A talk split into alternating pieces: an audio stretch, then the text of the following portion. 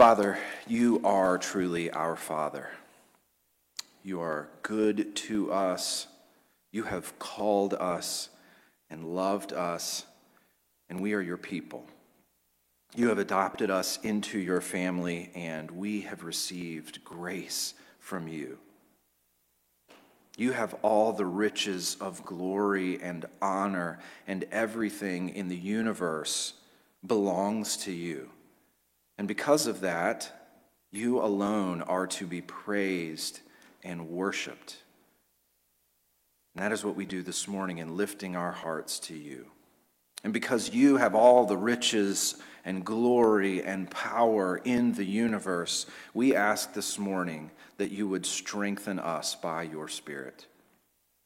Father, motivate us, fortify us, build us up in the faith this morning.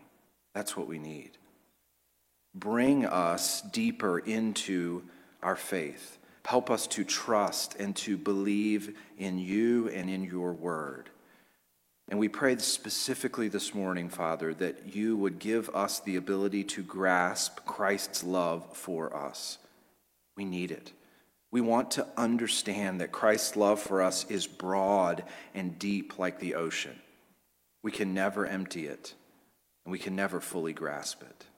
And so we need your strength this morning, Father, to be able to begin to enter into that love and to understand that love. And we want you to do that in us this morning so that we can be filled up in our character to look like Jesus Christ. And that's our prayer to you this morning, Father, knowing that you are able to do far more abundantly than we can ever ask or think. Because your power is at work within us, even now, even during this time of national crisis and concern, your power is at work in us as your church. And so we pray that through us you would glorify the Lord Jesus Christ in the church. That's our desire this morning. That's our prayer. And it begins with you strengthening us to, to know the love of Christ. We also pray this morning, Father, for those in our body who are particularly at risk during this time. We pray that you would protect them and keep them. We pray for the healthcare providers in our community. We pray that you would keep them safe as well, give them wisdom, give them strength and endurance to be able to meet needs as they arise. And we pray, Lord, that you would protect us and keep us during this time. We pray that you would provide opportunities for us to reach out to those in our neighborhoods and in our community who have needs, that we would demonstrate the love of Christ to them, and it would provide an opportunity to speak the truth of the gospel to those who need it most. We thank you for your grace and your love and your strengthening power, and we pray that you would be with us even now as we open your word. It's in Christ's name we pray. Amen. Well, you can take your Bible this morning if you have it there with you, and open up to Ephesians chapter 6. We are going to continue talking about the gospel armor that we have in Ephesians 6. Now, I've told you many times before, uh, if you've heard me preach at all, I've mentioned the frequent mission trips that I've taken to Nepal um, over in Asia. And I took those trips, five of them, while I was on staff at our church in Lynchburg from 2011 to 2015.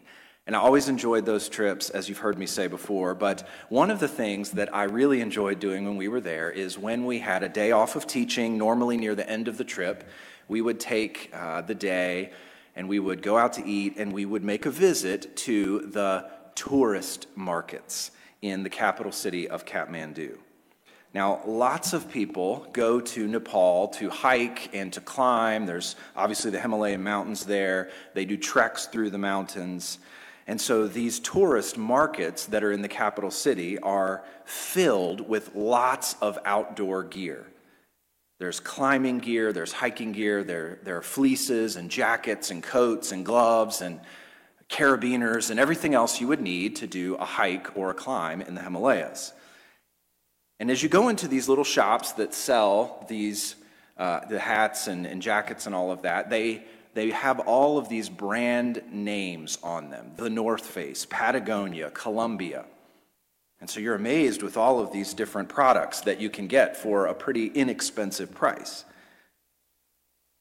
But when you walk into these shops and they have the logo of the North Face on them, it looks like the North Face, but it's actually not. They're not genuine North Face pieces of clothing. What happens is the people in these markets sew logos of famous brands onto jackets and onto shoes and onto shirts. And they do this to make you believe that you are buying something of high quality. And in reality, when you buy these articles of clothing, the zippers don't actually zip all the time. And some of the seams on the jackets fray pretty easily and quickly.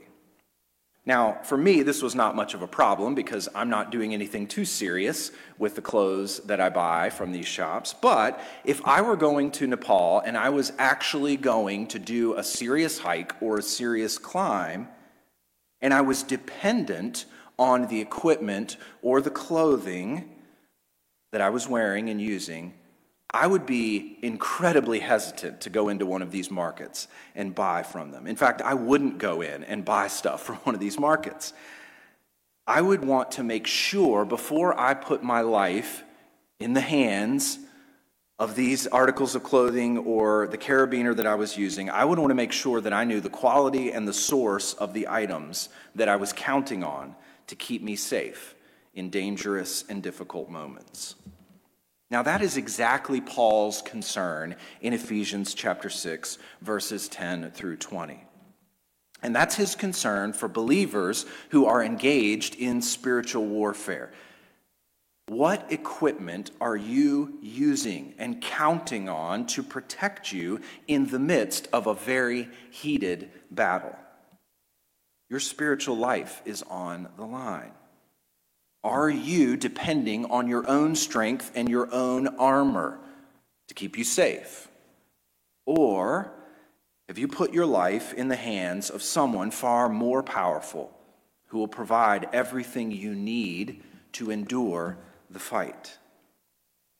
We've been walking through this passage here where Paul is addressing this very issue, Ephesians 6 10 through 20. And this passage is the culmination of the entire letter to the Ephesians. Paul has, in chapters 1 to 3, established the assets that we have, the, the equipment, the benefits that we have through our union with Christ. And then in chapters 4 through 6, he's telling us to use those benefits, that equipment that we have received. And so we respond to the benefits by walking worthy of our calling in Christ. And so now he summarizes the entire letter and puts both of those pieces together, and he gives us four tactics necessary to resist our spiritual enemy with God's strength. And that's what we've been seeing in chapter 6, verses 10 through 20. And so I want to walk you back through this very quickly and show you how he's really building an argument through this passage which is going to sort of come to its pinnacle today in the specific pieces of armor. So, four tactics necessary to resist our spiritual enemy with God's strength. First of all, we are to, in verse 10, rely on God's power at work in us or in you. And so you can see in verse 10 that Paul begins by exhorting us not to rely on our own strength, but on God's mighty power. Look at verse 10. Finally, be strong in the Lord and in the strength of his might. And this is really the lead for the entire paragraph, for the entire section. This is a summary of the whole section. Our sinful human condition constantly pushes us to depend on our own ability. We think we've got it.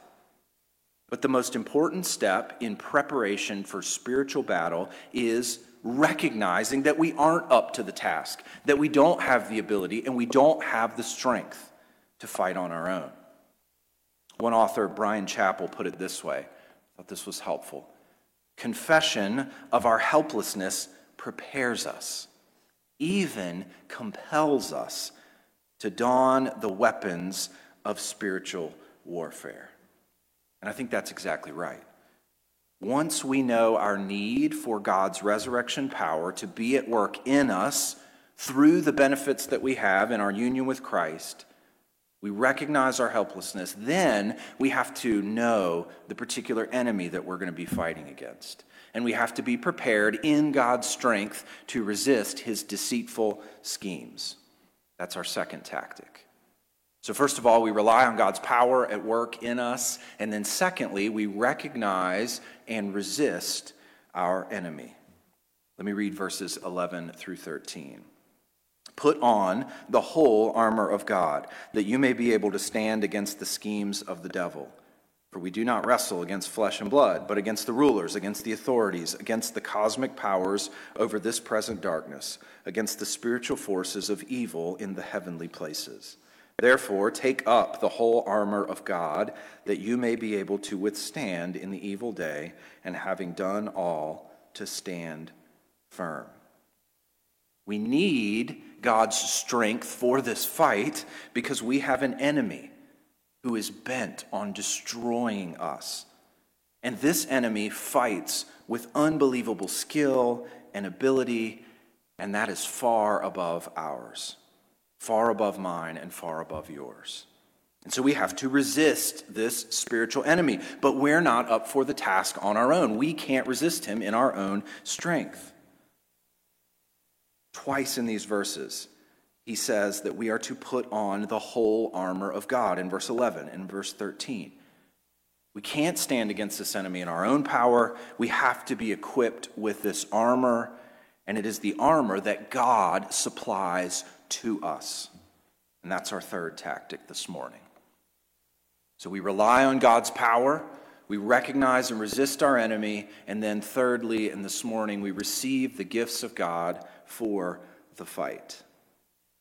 You can see again in verse 14, if you'll look there with me. He begins with the same command that he's given us multiple times in verses 11 through 13. Verse 14, he says, Stand therefore. We are to stand firm. But what's interesting for most of us is it's very easy to read this passage and to think that we have to stand in order to receive the armor. It's that we tend to think that our effort comes first, that we stand, and then God supplies the armor to us as we stand firm. And so our tendency is to believe that we have to impress God by showing our fortitude, and then He's going to supply our need for armor. But I want you to notice the way this is written to us. Look again at verse 14. Stand therefore. And then he goes into, in verses 14 to 16, four different pieces of armor after this command to stand. And each of these pieces of armor is written with the word having. We've already got these pieces of armor, okay? So stand therefore, verse 14, having fastened on the belt of truth, and having put on the breastplate of righteousness, and as shoes for your feet, having put on the readiness given by the gospel of peace. In all circumstances, and this should be written actually, having taken up the shield of faith, with which you can extinguish the flaming, all the flaming darts of the evil one. And so the standing happens because we have already been supplied with the armor. Now, there's a second command after standing that's given in verse 17 and take, and then he gives us two more pieces of armor, and we'll get to that in a minute. But the point of verses 14 to 16, and where we're going to start in explaining this armor, is that you, you don't earn the right to have the armor. The armor is supplied to you, and it's God's armor that he gives to us. Now, how do I know that this is God's armor that he supplies to us? Well, there are three key passages that mention most of the pieces of this armor, and these three key passages are found in the book of Isaiah. And I want to show you these very quickly this morning and prove to you that this is actually God's armor. God and his messenger, the Messiah, are the ones who wear this armor, and then they provide this armor to us as we enter into spiritual battle. So listen to Isaiah 59, verses 14 to 18. Justice is turned back, and righteousness stands far away. For the truth has stumbled in the public squares, and uprightness cannot enter. Truth is lacking, and he who departs from evil makes himself a prey. The Lord saw it, and it displeased him that there was no justice. He saw that there was no man and wondered that there was no one to intercede. And then look at this. Then his own arm brought him salvation, and his righteousness upheld him. He put on righteousness as a breastplate and a helmet of salvation on his head. He put on garments of vengeance for clothing and wrapped himself in zeal as a cloak. According to their deeds, so will he repay wrath to his adversaries, repayment to his enemies, to the coastlands he will render repayment. Notice in this passage that it's God's armor. God puts the armor on, and he puts this armor on in order to bring judgment on Israel's enemies and salvation to his people. He's the one that accomplishes judgment, that overcomes the enemy, and he's the one that brings salvation to his people. Next, listen to Isaiah chapter 11, a familiar passage to you. Isaiah 11, 1 through 5. There shall come forth a shoot from the stump of Jesse, and a branch from his roots shall bear fruit. And the Spirit of the Lord shall rest upon him the Spirit of wisdom and understanding, the Spirit of counsel and might, the Spirit of knowledge and the fear of the Lord. And his delight shall be in the fear of the Lord. He shall not judge by what his eyes see, or decide disputes by what his ears hear. Now, verses 4 and 5. But with righteousness he shall judge the poor and decide with equity for the meek of the earth. And he shall strike the earth with the rod of his mouth, and with the breath of his lips he shall kill the wicked. Righteousness shall be the belt of his waist, and faithfulness the belt of his loins. Again, you can see here that it is Yahweh and his messenger, his Messiah, who brings salvation to his people by putting on this armor and by judging his enemy. And he's equipped here with another piece of this armor. Finally, in Isaiah 52, verses 5 to 7, you can see again that God's messenger is prepared by having his feet shod or prepared with the good news of God's powerful and glorious reign. Now, therefore, what have I here, declares the Lord, seeing that my people are taken away for, for nothing? Their rulers wail, declares the Lord, and continually all the day my name is despised. Therefore, my people shall know my name. Therefore, in that day they shall know that it is I who speak. Here I am. How beautiful upon the mountains are the feet of him who brings good news, who publishes peace, who brings good news of happiness, who publishes salvation, who says to Zion, Your God reigns. So, I think what Paul has done in Ephesians chapter 6 is he's looked back to the book of Isaiah and he's drawing directly on these passages in Isaiah that speak about God and his Messiah equipping themselves for battle, for the battle to judge his enemies and to save his people. And what he's done is he's seen that picture of God equipped with armor and he's expanded it out and included other pieces of armor that are based on a Roman soldier's uh, pre- preparation for battle. So he's drawing on Isaiah and he's updating it for his current experience. And the point in all of this is that we can be confident in this armor because it's the armor that God supplies, because it's His. We can stand firm with what God has provided for us. So think of it this way picture a Roman soldier. And this Roman soldier is standing in the very front lines of the battle and he's got his troops behind him, and he's watching a horde of barbarians come across the battlefield toward him, angry and carrying clubs, and bent on his demise. And so this Roman soldier is standing there at the front of the lines, and he digs his foot into the ground, and his sandals have been laced up and lashed to his feet and he's got two inch thick leather with spikes on the bottom of his sandals that he roots into the ground. And as he looks down at his foot, he is confident that these sandals will hold him in the midst of battle. Then, after looking down at his sandals, he moves his eyes up to his sturdy leather belt and he cinches it tighter. And he's confident that this belt will keep the loose parts of his garments inside to him and tight so that he remains agile in the midst of battle. And then, moving further up, he knocks on his breastplate and he smiles because he knows the blacksmith personally who forged this breastplate out of incredible heat, and he forged it specifically for this soldier. And this soldier knows that he's the best blacksmith in all of Rome. And he bangs his full body shield on the ground. And it's a shield made from thick wood, and it's covered with animal skin, and it's doused in water. And it's doused in water to extinguish the flaming arrows that will surely come his way from the barbarian hordes. And he reaches up and he pushes his helmet down on his head to make sure that it's secure. The same blacksmith worked for hours on this helmet, and the design is intricate and detailed, and the iron on his head is thick, and it gives him confidence. And finally, after pushing his helmet down, he reaches down and pulls his two, in, her two foot long dagger sword out.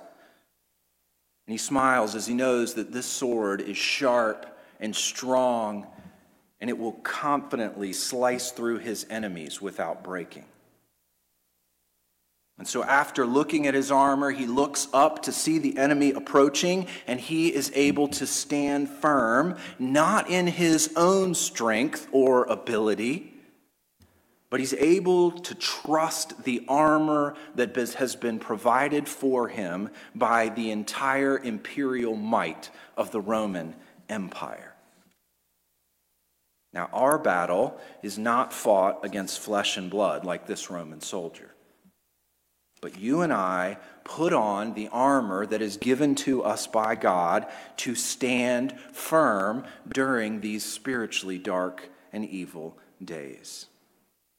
So, what specifically is the armor that God provides? Look in verse 14. Stand therefore, having fastened on the belt of truth. We have received the gift of truth from God.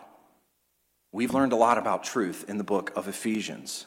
In chapter 1 and verse 13, the gospel is the word of truth. In chapter 4 and verse 24, the truth is in Jesus. In chapter 4 and verse 25, you and I are to speak the truth to one another rather than speaking lies. In chapter 5, we are to walk in the light, and walking in the light means pursuing what is good and right and true. And so God has given us the gift of truth so that we know what reality truly is. We know how things are and how they actually work in the world. And I'll tell you, there may be no more important piece of armor for you and for me right now than the belt of truth. It's a crazy time right now, and there's so much information coming at us from all different areas. Put on truth. Fill your mind with what is true.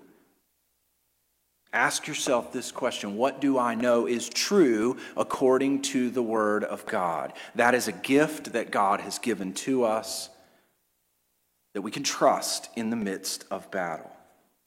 Second, in verse 14, and having put on the breastplate of righteousness. Now, this could mean a couple of different things, two options here. It could mean that you and I, as believers, united to Christ, have received the objective righteousness of Jesus Christ. So God has declared us righteous because we are united to Christ. Or this could mean that you and I actually begin to put on righteousness. We imitate God, we act righteous in our daily lives. Now, the reality is, those two aren't all that different in a lot of ways. They're different enough, but they do go hand in hand. Because we've been declared objectively righteous, through justification by faith in Christ, we begin to actually live out righteousness and obey God and grow in virtue and character. So you stand firm in the forgiving grace of God and the declaration of righteousness that you've received. And then, because of that declaration, you begin to work it out and live in righteousness and justice with your neighbor. The third piece of armor. Look at the beginning of verse 15. And as shoes for your feet, having put on the readiness given by the gospel of peace. Now, the point here is that we are to stand firm. We are able to stand firm because we've been prepared for the fight by the gospel of peace. The gospel of peace is the good news of God's reconciliation with man through Christ. That reconciliation has come to us through the Lord Jesus Christ. And so the gospel brings peace. It is the gospel of peace. It brings peace to us. It brings peace to our minds and to our relationships with others because there's no greater human need than peace with God. That's the most important thing, the most vital thing we could ever have because you and I are designed to live in harmony and peace with God. And that was broken and taken from the human race in the Garden of Eden. And we can't live well without peace and a relationship with God. And the good news of the gospel is the proclamation that that peace has been restored. And when you know that that peace has been restored and you've experienced that reconciliation, then that prepares you to stand against the devil's lies, against his accusations. The fourth piece of armor, verse 16. In all circumstances, having taken up the shield of faith. You could actually say it like this In addition to all these, having taken up the shield of faith. Faith will be so important for each one of us during these very difficult days. I'll tell you, this week, I can't remember what day it was, but Monday or Tuesday, I woke up and was just stressed about this whole thing and what, what's happening in the world, and uh, anxious, stressed. And when I got to my office, I got my Bible out and opened up to Hebrews chapter 11. And if you're not familiar with Hebrews chapter 11, it's an entire chapter dealing with faith. And that's the, that's the theme of the chapter. And the author of Hebrews basically goes through all of these different Bible characters and shows how they demonstrated faith. He's looking at the people of God throughout history. And when I read that chapter, I'm always struck by how people of faith throughout history have encountered incredibly difficult circumstances. I mean, everyone in that list went through it. They had incredibly difficult things that they encountered in their lives. And yet, the essence of their faith is that they were able to look beyond the difficult circumstances and they were able to even look beyond this life to the culmination and the completion of God's promises in the next life. And Hebrews even says they didn't receive the promises.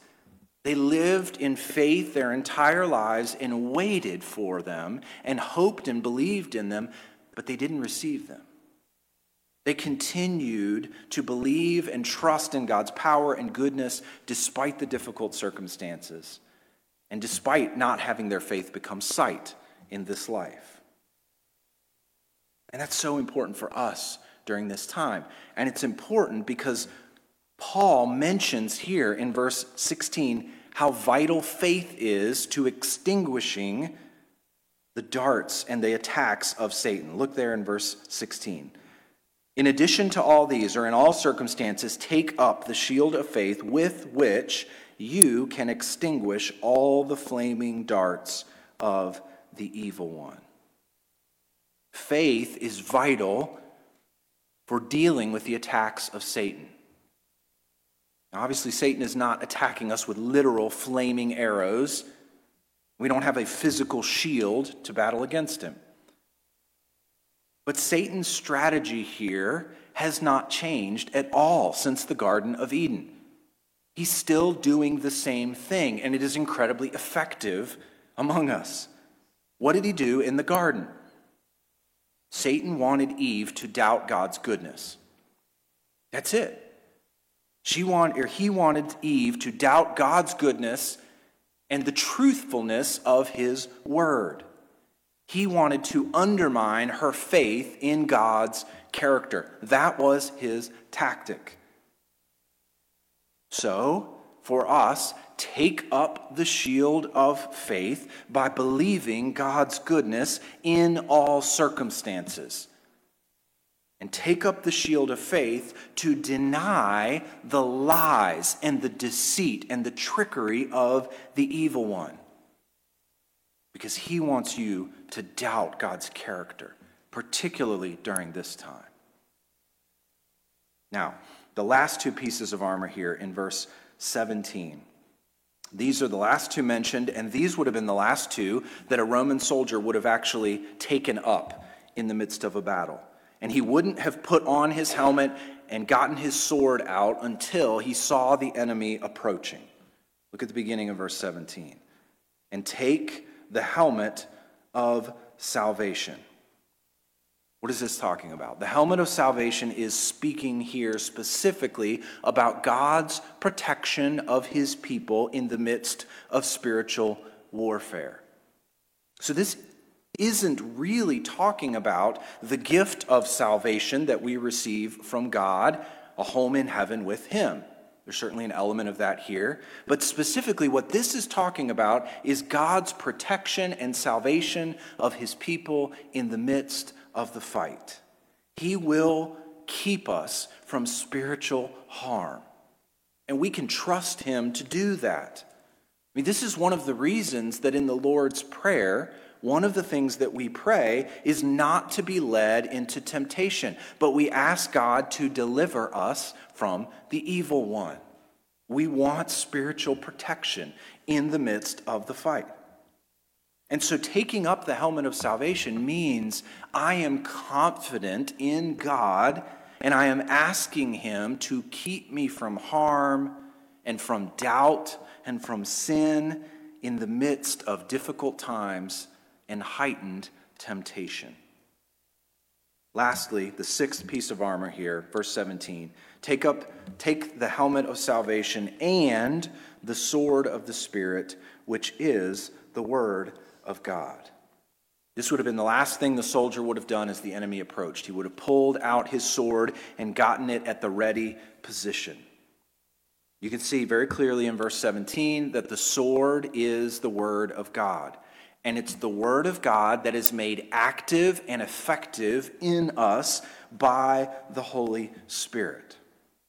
The Spirit works as we are exposed to the Word and creates motivation and change in us. But even that reality requires faith and trust from us that God will keep and protect us. So, what does it practically look like for you and for me to take up the sword of the Spirit, which is the Word of God, this coming week? What does that look like? Engaging in spiritual fight this week with the Word of God. What does that mean?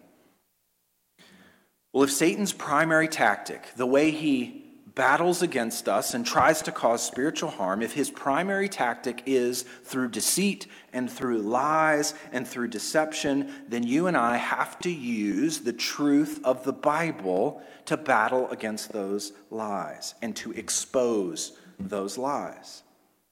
I mean, this is exactly what Jesus did when he was tempted by Satan. He used the Word of God. But here's the thing it's not, what he's talking about here is not just reciting a scripture verse like a mantra in order to try to battle against Satan. It's not a magic formula that you do to expose and downplay or battle against the lies. What he's talking about here is training our minds in the scriptures, the Word of God, so that we can see the lie for what it is and so that we know exactly how to expose and answer the lie. We recognize it and we show how deceptive and shallow that lie is.